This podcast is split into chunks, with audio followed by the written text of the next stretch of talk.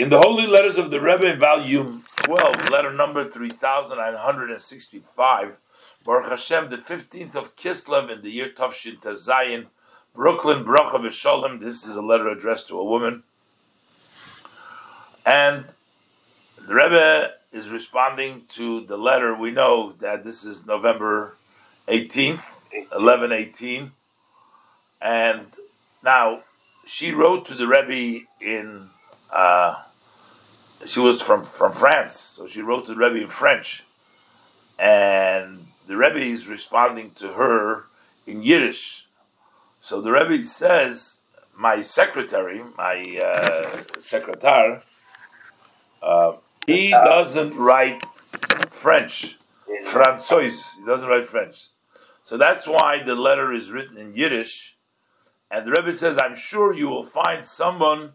who can read it for you.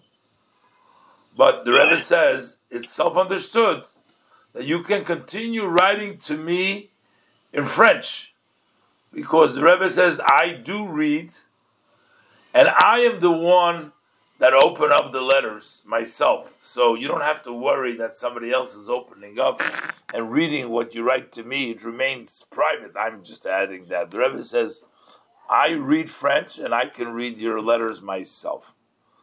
So, Rebbe says at first, number one, I want to congratulate you for having such a special son, or the Rebbe says a feinem zun, a fine, such a fine son, as you see the word feinem, such as the name is uh, omitted here, Shlita, and the Rebbe says, although I don't know him personally, but I can tell from the letters, from his letters. Apparently, he wrote to the Rebbe. So the Rebbe says, I can tell from the letters. And the Rebbe says, I'm hopeful, I hope, that he will have many opportunities to utilize his talents for himself and also for the community, for the surrounding, in a good way, in the fullest measure. That's number one.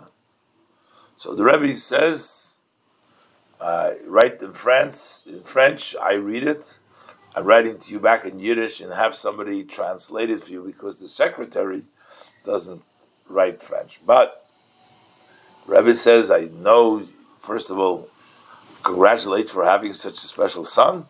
And he writes to me, so I see how special it is. But Rebbe blesses that he should have many opportunities to utilize his talents for himself and for the surrounding. Number two, the Rebbe said, and this is the main purpose of, I guess, writing this letter. I want to utilize this opportunity. I want to wish you Mazel Tov to you and to your husband, Sheyichyu, for the wedding of our son. May he live. I'm not sure it's about the same son or another son, uh, which took place in a good auspicious hour, or as they say, b'sho toivo mutzlachas, with his uh, designated one, with his wife, and that they together they should build their home with luck, both physically and spiritually, with the blessing of Mazel Tov and the Rebbe's signature. Now, it's interesting. The Yiddish of the Rebbe is. Uh, in this letter is like a very Yiddish Yiddish, you know. I mean, it's like a, sometimes there is like Hebrew intertwined in the in the Yiddish, but over here this is sort of a Yiddish Yiddish, so that even the normal Hebrew phrases have been translated into the Yiddish. And the Rebbe has a footnote over here, a P.S. Uh, a Nun Beis. Apparently. Uh, apparently these people, maybe they were some of means. I mean, I'm not sure, but uh, their son getting married, you know, they uh, they get a stipend from the from the yeshiva or from the kol, whatever. They get a stipend, and they continue studying for some time. Uh, maybe this, I'm just making this up, but I'm thinking maybe he didn't want to take. They're writing to the Rebbe. He didn't want to take the stipend uh, from the yeshiva because he didn't feel like he needed it because his parents, I guess, maybe could support him, and uh, he didn't want. So let, us see what the Rebbe writes. Do you write about the financial situation of your son that he re- doesn't want to take any support from the yeshiva because he doesn't want to impact the support that the other friends are getting from the yeshiva. Maybe they didn't have anybody to support them. He wanted them to get, he didn't want to take from them.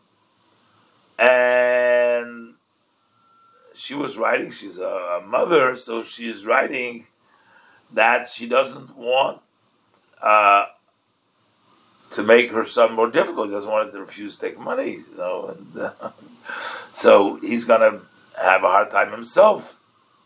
So the Rebbe says that she's thinking, she's telling the Rebbe that she uh, would like to convince him that he should take this support from the yeshiva.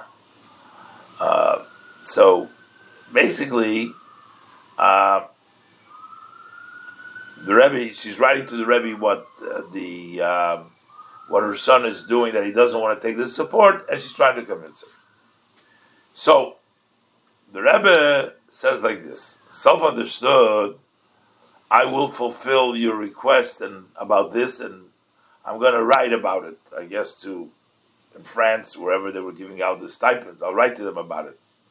But the Rebbe says I must add to this uh, that when the yeshiva supports, it cannot just consider the present situation, what is in the uh, what's in the presently in the fund, how much the money they have presently, but they also have to consider uh, the means that they need in general.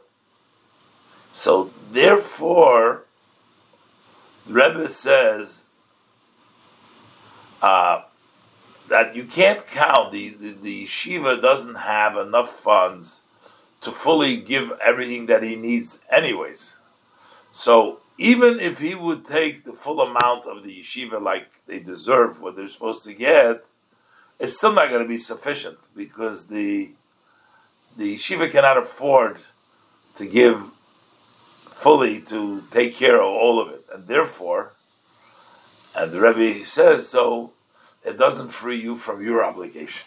And the Rebbe, and the Rebbe says, I'm sure that you and your husband, and in general the relatives, will do and help as well, and to do it with a happy heart. You know, to go ahead, afreilicher hearts. So basically, the Rebbe is saying, yes, he should take, he deserves, and he should take from the yeshiva, but it doesn't exempt you and the other relatives because as much as he's going to get from the yeshiva, that's still not going to be sufficient, and therefore you should also chip in and do as much as you can uh, to help him out as well.